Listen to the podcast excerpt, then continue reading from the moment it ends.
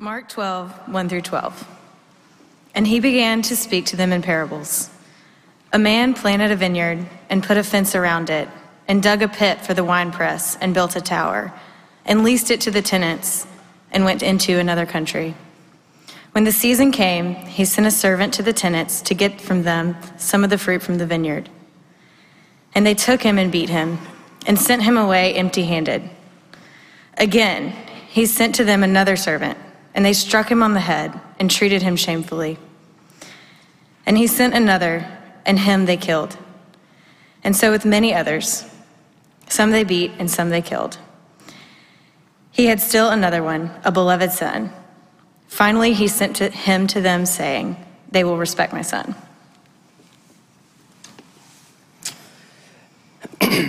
But those tenants said to one another, This is the heir. Come, let us kill him, and the inheritance will be ours. And they took him, and they killed him, and they threw him out of the vineyard. What will the owner of the vineyard do? He will come and destroy the tenants and give the vineyard to others. Have you not read this scripture? That the stone the builders rejected has become the cornerstone? This was the Lord's doing, and it is marvelous in his eyes. And they were seeking to arrest him, but feared the people, for they perceived that he had told the parable against them. So they left him and went away. This is the word of the Lord. Thanks be to God. Thank you.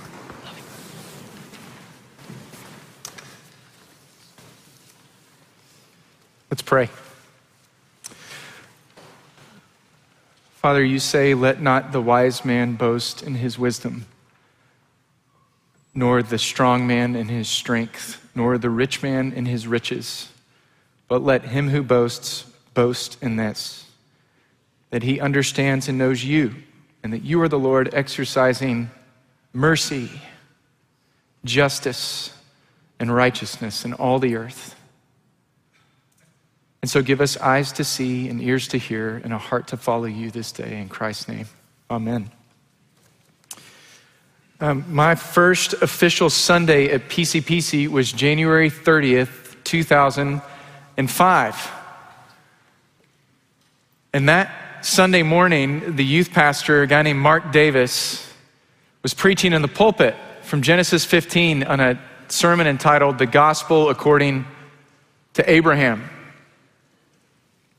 That was my first time as a staff person worshiping in this church, but it also was my first time worshiping in a Presbyterian church of any kind. I did not grow up Presbyterian, I grew up Southern Baptist. And so this was unfamiliar territory for me. The order of worship had the Apostles' Creed. I thought Creed was a band from the 90s.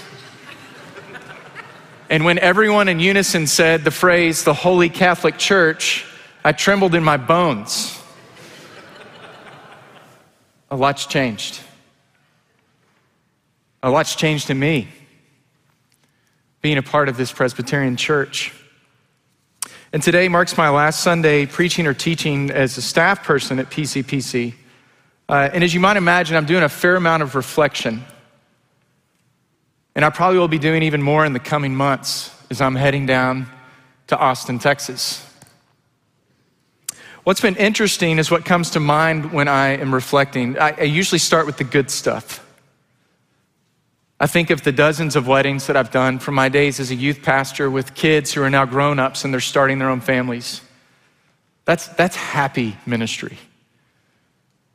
Um, I think of one on one conversations that I've had, maybe with some of you, where God has so evidently and so clearly moved. Um, I think of several overseas mission trips that I led with 30 to 50 people on them, most of whom were adolescents and that we were spared heartache and body ache and every other kind of ache that you could think that might come with something like that. But where I really learned what it means to walk in the Spirit is I led large groups of people on the other side of the world for the sake of the gospel. And then sometimes I think of painful memories because those are there too. Last week I was going on a walk just to clear my mind and to pray. I never seem to do that well when I run, but when I walk, I actually slow down long enough to listen. And this memory came to mind of the only time I can remember in youth ministry that I got completely and totally and utterly rejected by a high school student. And I want to tell you his story. I'm going to use the name Tim because he might actually be here today for the sake of not calling him out. Uh, Tim was a Highland Park High School guy. He was popular, he was wild, he was athletic, he was gregarious, he was annoying, and he was frustrating to every adult. But all the other students loved Tim. His life was filled with fun and football and flirting. Was not interested in faith. Certainly didn't have time to squeeze in Jesus. But for some reason, Tim really took to me, and I really took to Tim. I liked him a lot. He was one of the funner students to be around. He would never come to Bible study. But we ate at Angela's on Saturday mornings dozens of times. The window special, which doesn't exist on the menu, if you're going to get it, have an empty stomach. It's gigantic. And Tim and I would sit across the table and we would talk about his life. And I would think about ways to try and introduce him to the gospel in his life. And sometimes he would accept it and sometimes he would reject it. He grew curious over time as we grew to trust each other. And I would tell you that Tim was all put together on the outside. He seemed really happy, but I knew the real him. He was torn up inside. He knew that the things that he was living for were fleeting and wouldn't last. He knew that he was creating habits that probably wouldn't bode well once he got about three or four years down the road. And I was like a big brother sitting across from him, trying to love him correctively, trying to warn him firmly, trying to share the gospel with him, which I did at least a dozen times. And three dozen more times we talked about God and life. We even read through the Gospel of John together. And then his senior year, we went to eat and we sat down and he looked across the table from me just as our food was coming out and he said, Brent, we're not doing this anymore. I got broke up with by a senior in high school. And I don't know if it was healthy self confidence or an, an, unhealthy ego, it didn't bother me. But tears started to well up in my eyes. And he said, We can't do this anymore. I don't want to hang out, and I don't want to hear about God anymore. And with tears in my eyes, I looked at Tim and I said, I hope you live long enough to be saved by the mercy of God. And I meant it because I didn't know if he was going to live long enough based on his track record and his habits. His heart had become calloused to my corrective voice. And he had rejected multiple attempts of being offered the mercy of God. And friends, that is the warning in the parable that Jesus gives today, but the audience is totally different. It's not a word of warning, a prophetic corrective voice coming to those who are wild and living unabashedly in their sin. He's addressing those who think themselves mostly righteous and most specifically, the actual spiritual leaders of the people of God. And he's warning them not to be callous to his corrected voice. And he's warning them not to have a spirit of indifference towards his mercy. And so I want us to look at this today because I think what we're going to find is since we're all church going folk here, maybe you're here for the first time but for the most of us, we're church going folk. There's a warning for us in this. Okay, and I want to make a couple comments about the parable itself before we look at the warnings. First, this parable, unlike many of Jesus' parables, was clearly understood. Some of his parables are hard to understand, and purposefully so. This one is very clear. Okay? And we know that from the last verse because the people who it is indicting don't have any questions. They perceived that he had told the parable against them. Okay? And then, second, this parable, unlike some of the others, results in a common, unified response from those who are hearing it. It incites anger in the hearers, and it resulted in a unified outcry, and the outcry was for justice, not for mercy. So, whatever was going on in this parable was atrocious enough, was wicked enough to incite the people with unified voice to cry out for swift judgment. No one in the crowd is saying, Give him another chance. Give him another chance. And we know this is true because in Mark's account, you have Jesus who is pronouncing after the question, He will come and destroy the tenants and give the vineyard to others. But when you look at Matthew's account, we learn that this is actually Jesus repeating what the crowd has said is the proper conclusion. And in Matthew's account, this is what the crowd says Put those wretches to a miserable death and let out the vineyard to other tenants who will give the owner the fruits in their seasons. It's harsh language. So there's no doubt in the original hearer's minds that the proper conclusion from this parable is just judgment. It was obvious that justice needed, justice needed to be served on these rebellious tenants. Okay, and then the second thing, the language from the first two verses in this parable, it's being borrowed. And every educated ear in the crowd would have heard it. It's from Isaiah 5, and it's a prophetic warning that was given to the people of Israel. I'm going to read the first two verses for you. You don't need to turn there. Isaiah 5 says, Let me sing for my beloved my love song concerning his vineyard. My beloved had a vineyard on a very fertile hill. He dug it and he cleared it of stones. He planted it with choice vines. He built a watchtower in the midst of it and hewed out a wine vat in it. And he looked for it to yield grapes, but it yielded only wild grapes. And so the language from Mark 12 is being borrowed. Jesus is basically re-preaching a prophet's sermon. But there's a change. In Isaiah 5, Israel is the vineyard that's been planted and is being tended by God Himself. But the prophetic warning is towards the vineyard for not producing fruit. The people of God were not producing fruit that was worthy of the person tending the vineyard. But here in Mark, Jesus borrows that language and he changes the focus of the warning. It's no longer on the people of God generally. The warning is for the tenants, the spiritual leaders of Israel. If you back up a few verses, it tells you specifically who these people are. They were the chief priests.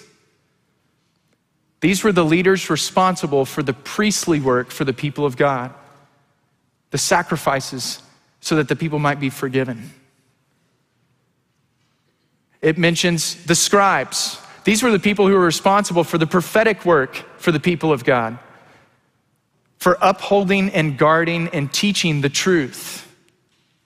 And then it mentions the elders or the rulers. And these were the people who were responsible for the kingly work for the people of God, that they might rule justly over the people and shepherd them well.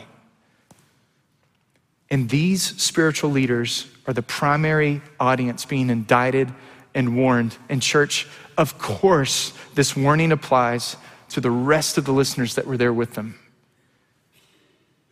to any who would see themselves as spiritually mature or spiritually elite.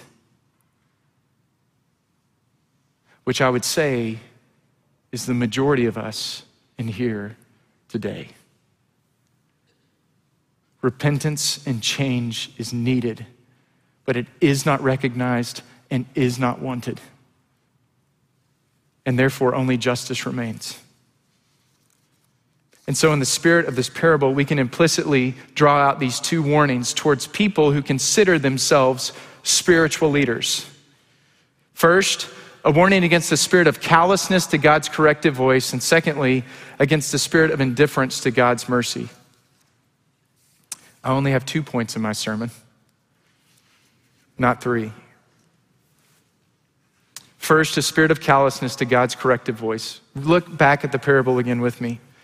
Jesus began to speak to them in parables, and he said, A man planted a vineyard and put a fence around it, and dug a pit for the winepress, and built a tower, and leased it to tenants, and went into another country.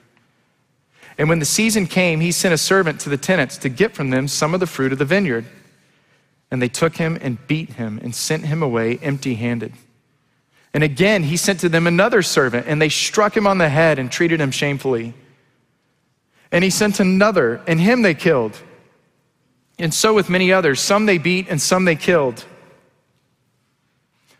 Church, servant after servant after servant is sent. And Israel had a long history of rejecting God's corrective voice. To say they ignored it is probably way too generous. They opposed it, they rejected it, and they responded with hatred and they responded with violence. The prophet Isaiah was, by church tradition, it reports he was sawn in two. Jeremiah was stoned. This is not something new. They responded with callousness and hatred and even violence. And no one experienced this more than Jesus Christ in his earthly ministry. Just pause for a second. The, the poor and the powerless, the sick and the sinful were enamored with his message. And they too had a unified and response cry to Jesus' message even his prophetic warnings. Have mercy. Every sick person, have mercy on me. Every sinful person, have mercy on me. But not these, not the righteous or those who estimated themselves as righteous enough folk. They refused to listen, they opposed him and his message. And the only ones that we ever see Jesus speaking to harshly are the self righteous when he came and said, in only one spot in his earthly ministry, this is what my heart is like. He said, I'm gentle and lowly. And so when he speaks harshly, you have to press in. That is not his default. And he does it because of their callousness. Brothers and sisters, if you shut the door on mercy, only the door of justice remains. And so, in Jesus' final full length sermon, which is in Matthew, he takes considerable time to rebuke the spiritual leaders of Israel. And I want to read a portion. This is what he says, and listen closely. It's Matthew 23, 29, and following. Woe to you, scribes and Pharisees, hypocrites! For you build the tombs of the prophets, and you decorate the monuments of the righteous, saying, If we had lived in the days of our fathers, we would not have taken part with them in shedding the blood of the prophets. Thus you witness against yourselves that you are sons of those who murdered the prophets. Fill up then the measure of your fathers, you serpents, you brood of vipers. How are you to escape being sentenced to hell? Therefore, I send you prophets and wise men and scribes, some of whom you will kill and crucify, and some you will flog in your synagogues and persecute from town to town. We know this is true. Because only one apostle is going to be spared a martyr's death. And it's by miracle that the Apostle John didn't die.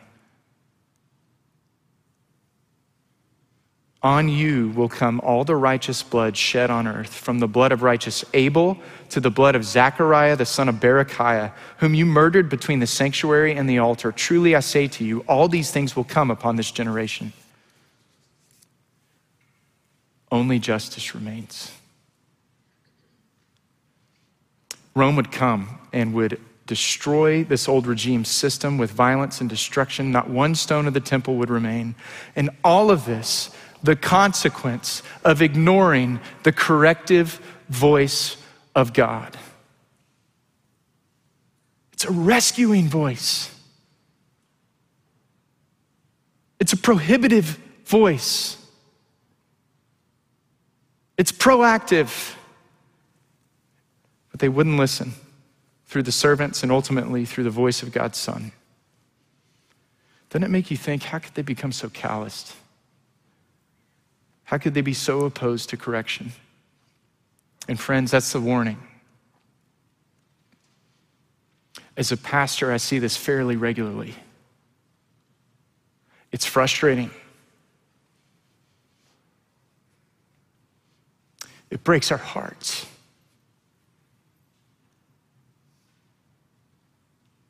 That God's rescuing corrective voice could be dismissed so quickly because of someone's stiff neckedness. It's a danger, it's a poison, it's a plight, it's a disease. And I hate it because I see it most often with the righteous enough folk. It's those not too different from these leaders. It's when dedicated religious service gets combined with an overestimated view of one's own goodness. And it becomes a recipe for callousness. Religious service is not bad. I'm wearing a robe. I get it. But when we overestimate our own goodness and think we are righteous in and of ourselves, we no longer accept the righteousness outside of us. And that is the death of the gospel. All because of callousness. God says it's the broken and contrite heart that he won't despise. Psalm 51 17. He says the kingdom of God belongs to the poor in spirit in Matthew 5 1. He says he opposes the proud but gives grace to the lowly in heart in James 4 6. So, friends, this is a great danger. If you are a person who cannot be corrected, you will not be convicted. And if you cannot be convicted, you will not be converted. And if you will not be converted, you will never be set free to enjoy the mercy of God. Beware a spirit of callousness to God's corrective voice in your life. But that's not the only implicit warning here. There's also a warning against the spirit of indifference to God's mercy. They go hand in hand. Continue reading with me in the parable. And so the owner sent another, this is verse 5, and him they killed, and so with many others. Some they beat, some they killed. But he still had one other, a beloved son. And finally, he sent him to them, saying, They will respect my son. But those tenants said to one another, This is the heir. Come, let's kill him, and the inheritance will be ours. And they took him and killed him and threw him out of the vineyard. As I mentioned with the first warning, servant after servant after servant is sent. But each one is not just an embodiment of a corrective voice. Each one is also a signpost of mercy. The, the owner could enact justice after the first servant is killed, but he delays justice and he sends another who is killed, and sends another who is killed, and sends another who is killed, and another and another. He's choosing not initially the path of justice, but the path of mercy. He's giving them another opportunity and another opportunity, Tim, over and over and over again, to share with him the gospel. Please, please, please. And it's rejected over and over again by the tenants. Each embodiment of mercy sent their way, they reject. And in the time that Jesus spoke this parable, it was common for a wealthy foreign landowner to have tenants to whom he would lease out his land and they would work the land. And then the goal was that the two of them, or the many of them and the owner, would share in the produce. And so it was not too uncommon to see that there was a, a miniature revolt from these tenant farmers because of the sense of entitlement we hear here. They're the ones doing the work day in and day out, working the land. The owner's doing nothing. But what was uncommon is the response. What they would expect from the landowner in this instance and all the hearers, and it's why it incites anger, is that this wealthy landowner would hire himself a small militia or a band of assassins. And he would go to quelch that rebellion as quickly as possible, even if it meant taking the tenants' lives. And it was lawful and it was seen as appropriate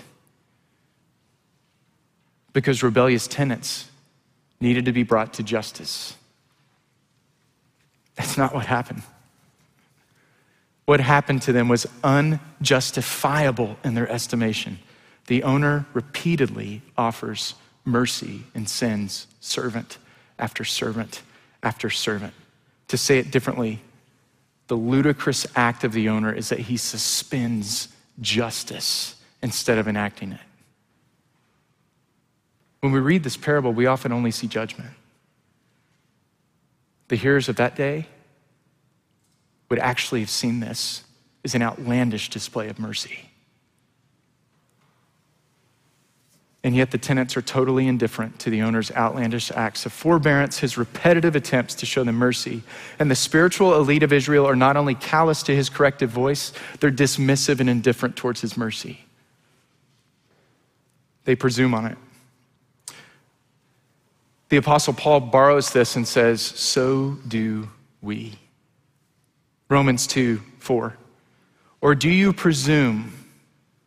Upon the riches of his kindness and forbearance and patience, not knowing that God's kindness is meant to lead you to repentance and life.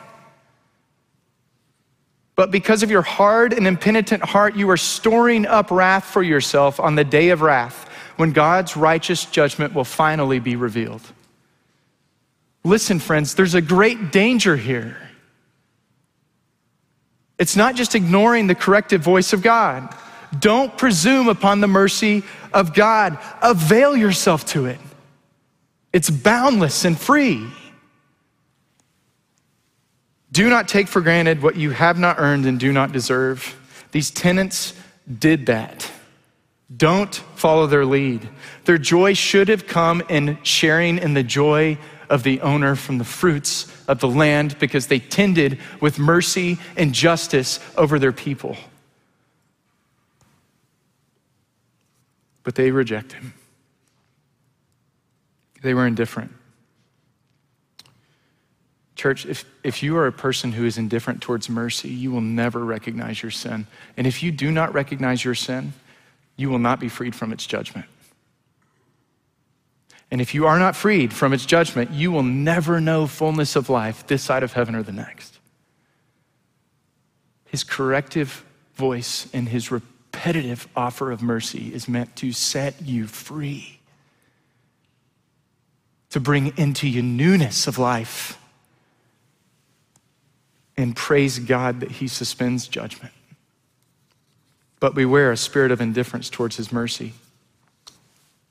And so I want to close with a word of encouragement after two warnings. It's couched actually in the only confusing part in this parable, and you may have missed it. It's not the behavior of the tenants, it's actually the decision of the owner. Look at verse 6 with me.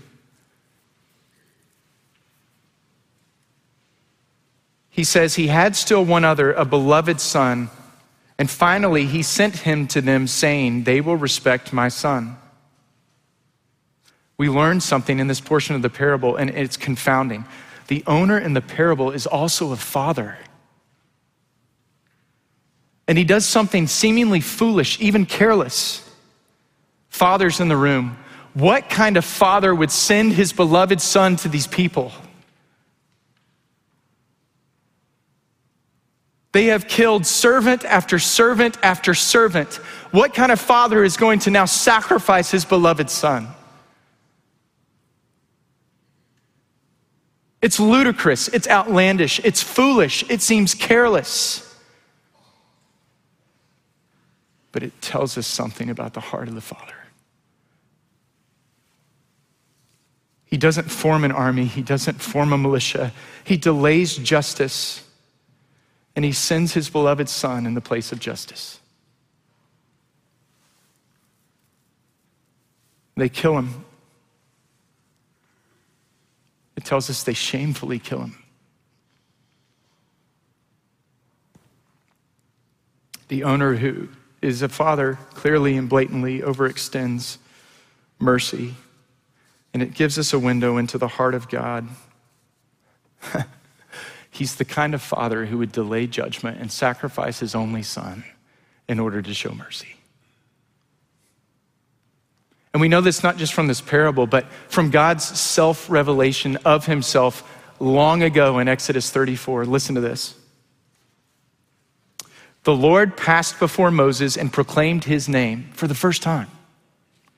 And he said, I am the Lord, the Lord, a God merciful and gracious, slow to anger and abounding in steadfast love and faithfulness, keeping steadfast love for thousands, forgiving iniquity and transgression and sin. But I will by no means clear the guilty, visiting the iniquity of the fathers on the children and the children's children to the third and to the fourth generation. God's self revelation declares that his default is mercy. To the thousandth generation, it's mercy.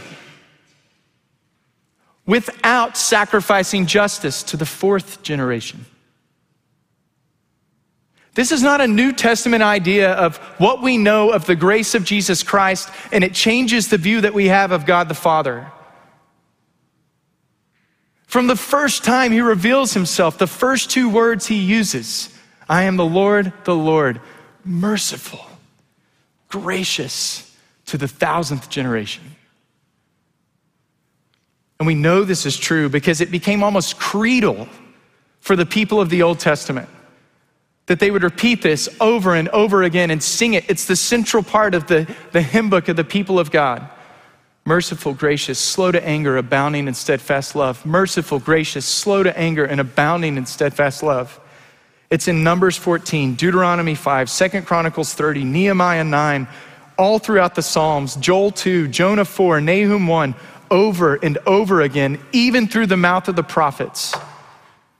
Mercy abounds and justice is delayed. Dane Ortlund, a PCA pastor and author who wrote a book called Gentle and Lowly, he puts it this way Our deepest instincts expect God to be thundering, gavel swinging, judgment relishing. We expect the bent of God's heart to be retribution to our waywardness. And then Exodus 34 taps us on the shoulder and stops us in our tracks. The bent of God's heart is mercy, merciful and gracious. These are the first words out of God's own mouth after proclaiming his name. The first words. And the first two words God uses is to describe who he is does not reveal his glory as the Lord, the Lord, exacting and precise, or the Lord, the Lord, tolerant and overlooking, or the Lord, the Lord, disappointed and frustrated. His highest priority and deepest delight and first reaction, his heart, is merciful and gracious and he is slow to anger. Listen to this. It takes much accumulated provoking to draw out God's anger. Unlike us, who are often emotional dams ready to break, God can put up with a lot. This is why the Old Testament speaks of God being provoked to anger by his people dozens of times, but not once are we told that God is provoked to mercy. His anger requires provocation. His mercy is pent up, ready to gush forth.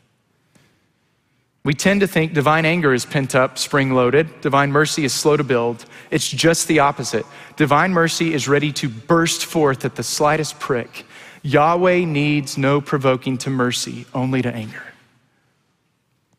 He abounds in mercy without sacrificing justice. And we know how this can be.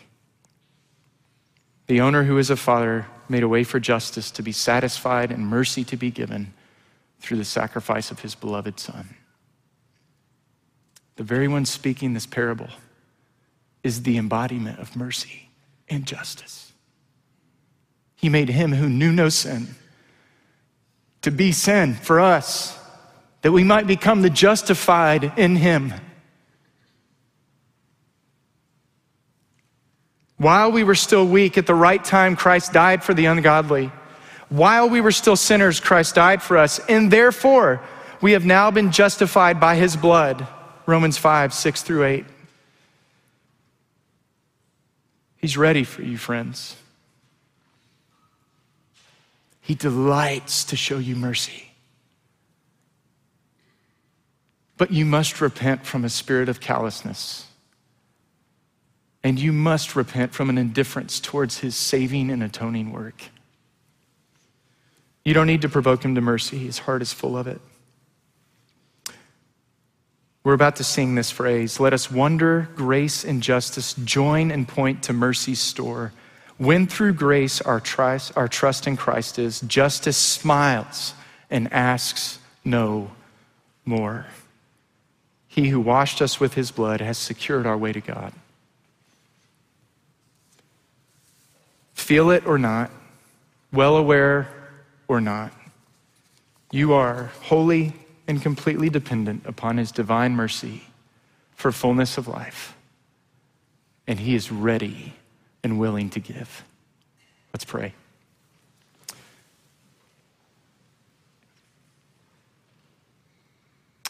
Father, we thank you that mercy triumphs over judgment. And as you delay, may we not take it for granted. May we find ourselves safe and secure in the beloved Son who gave his own life. And may we then extend that kind of softness and mercy to those around us, even those most unlike us or we seem we think seem most unworthy. And so for those who need your mercy this morning, may they receive it through faith. And then those who need to give it, may they be challenged like these leaders in Israel to no longer be calloused, but to be softened in their hearts. I ask in Jesus' name. Amen.